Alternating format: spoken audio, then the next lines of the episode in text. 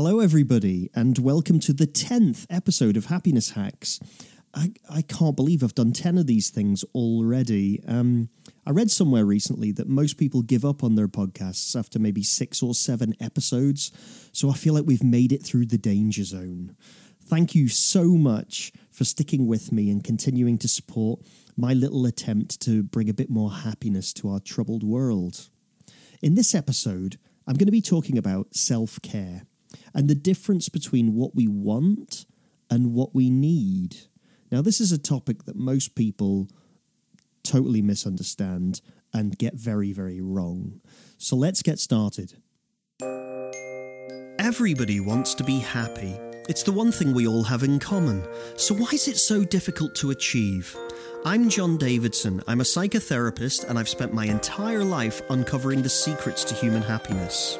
I believe it's possible to hack your happiness to live a richer, fuller, and more meaningful life. And in this podcast, I'm going to show you how. Welcome to Happiness Hacks.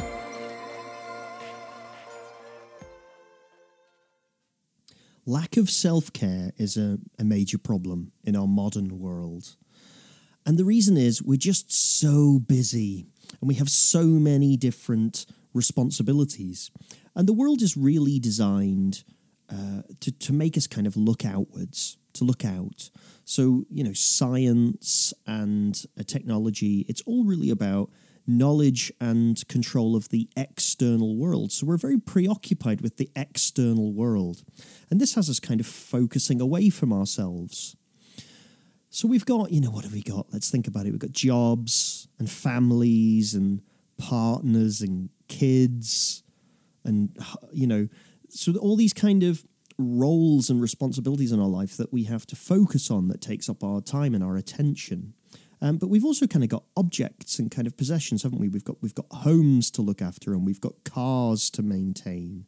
You know, we've got money to make and um, experiences to have. And all of this stuff happens on the outside, it happens away from us.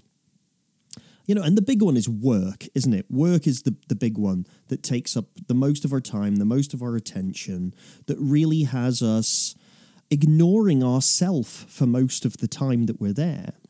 You know, and a lot of this is compounded by these toxic messages that we get, you know, like, don't be selfish you know, focusing on yourself is selfish. You should feel guilty if you focus too much on yourself. You know, if you want to be happy, you should focus on others. You should focus on the needs of others. You know, we hear this a lot, don't we? And there is some truth in this, but unfortunately, this advice is often misunderstood and misused. I mean, it's meant what people are really saying is don't solely focus on yourself. You know, but I think what we hear is never focus on yourself only focus on others. And the problem with this situation is that it, it sets us up for, well, for self neglect. Now, this might not sound like such a, a big deal to you because it's just kind of the way of the world, right? We're all very busy and we've all got lots of things to do and lots of people to focus on, and, and it's kind of normal that we don't have much time for ourselves. Um, but there's a, there's a kind of sinister side to this that when self neglect becomes our kind of default position in life, it can lead to a condition, a very serious condition known as codependency. Now, codependency is a toxic relationship dynamic, which is based on the idea that we should only focus on meeting the needs of others, and that in return, other people should only be focused on meeting our needs. So it's got this sense of kind of, uh, you know, reciprocity, and it, it sounds kind of you know, kind of quite sweet on paper. This idea of like, I'll take care of you if you take care of me, you know?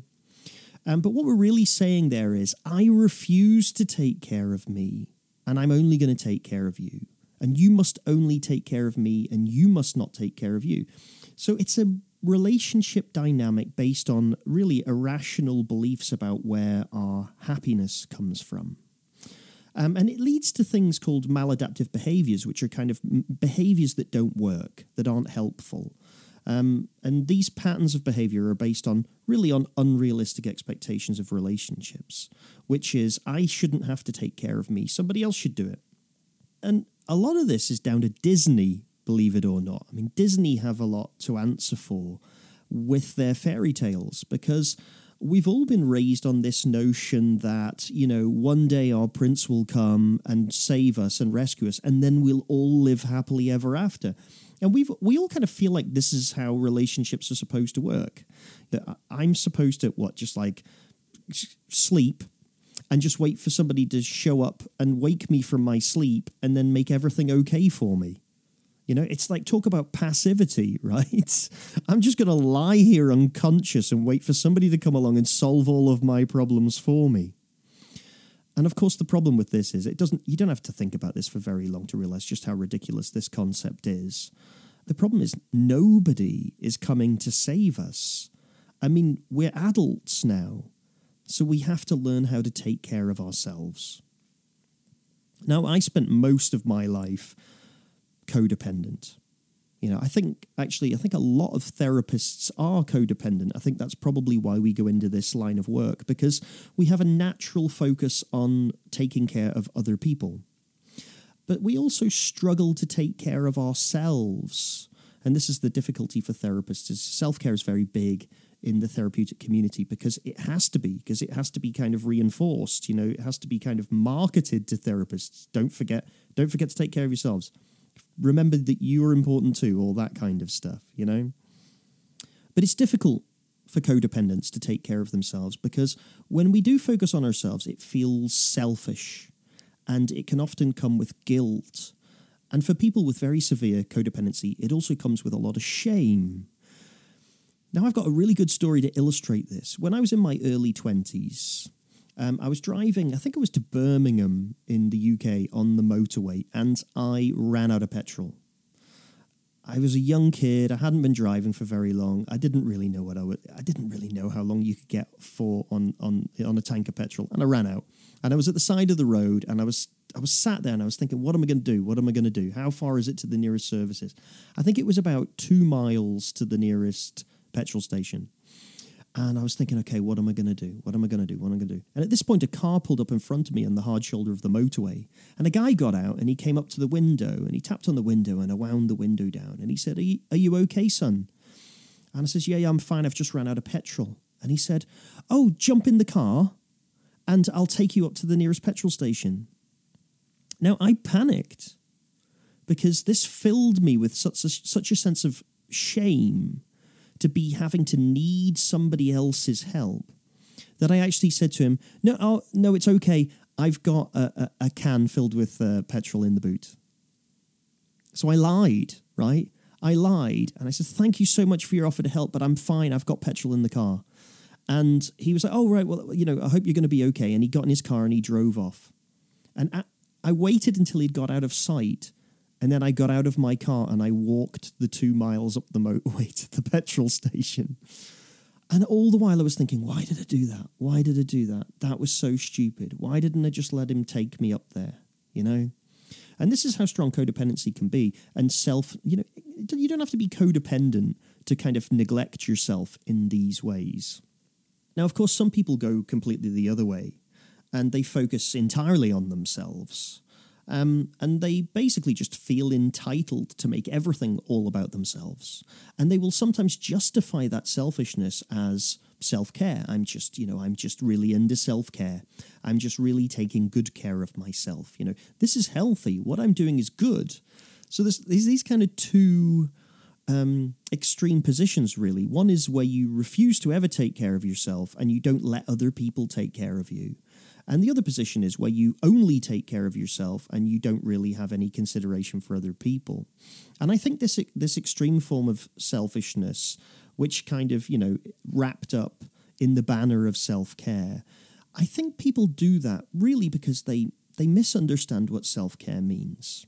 Because the truth is that kind of self-care is really it's not self-care at all. It's self-indulgence. See, when we're focused on getting what we want, that's self indulgence. When we're focused on getting what we need, that's self care. Right, now, if you think about it for a second, there's a massive difference between what we want and what we need. You know? So, what we want is often, you know, something nice and it's something pleasant and it's often kind of instant gratification. But what we need is often the complete opposite. What we need is often difficult to do, and it often involves delaying gratification. But it's good for us in the long run. See, self care isn't sexy like most people think it is. It isn't all chocolate cake and bubble baths. You know, it's not spa days and, and going on shopping trips. You know, it's not booking holidays and, and, and having nights out. Self care is going to the dentist for a tooth extraction. Self care is going to your doctor to get some test results that you're anxious about.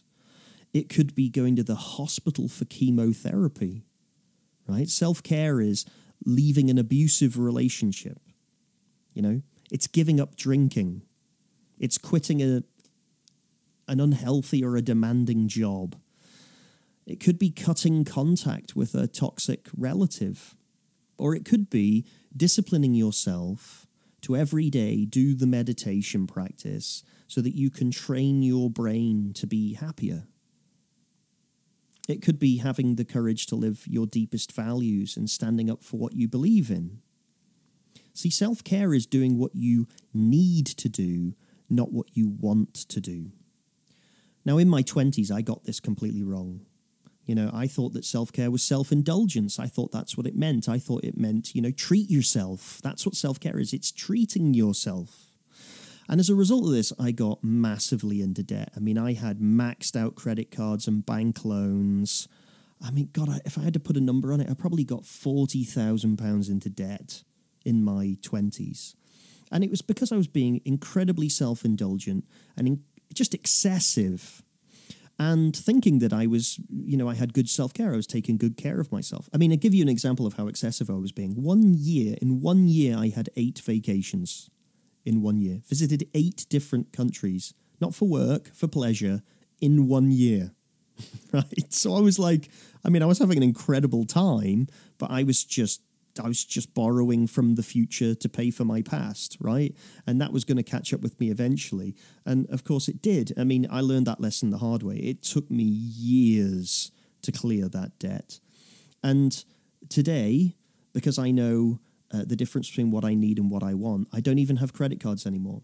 I have no I have no debt and I have no loans and I have no credit cards and I will only spend really only spend disposable income, so it has to be money that I don't need for anything else.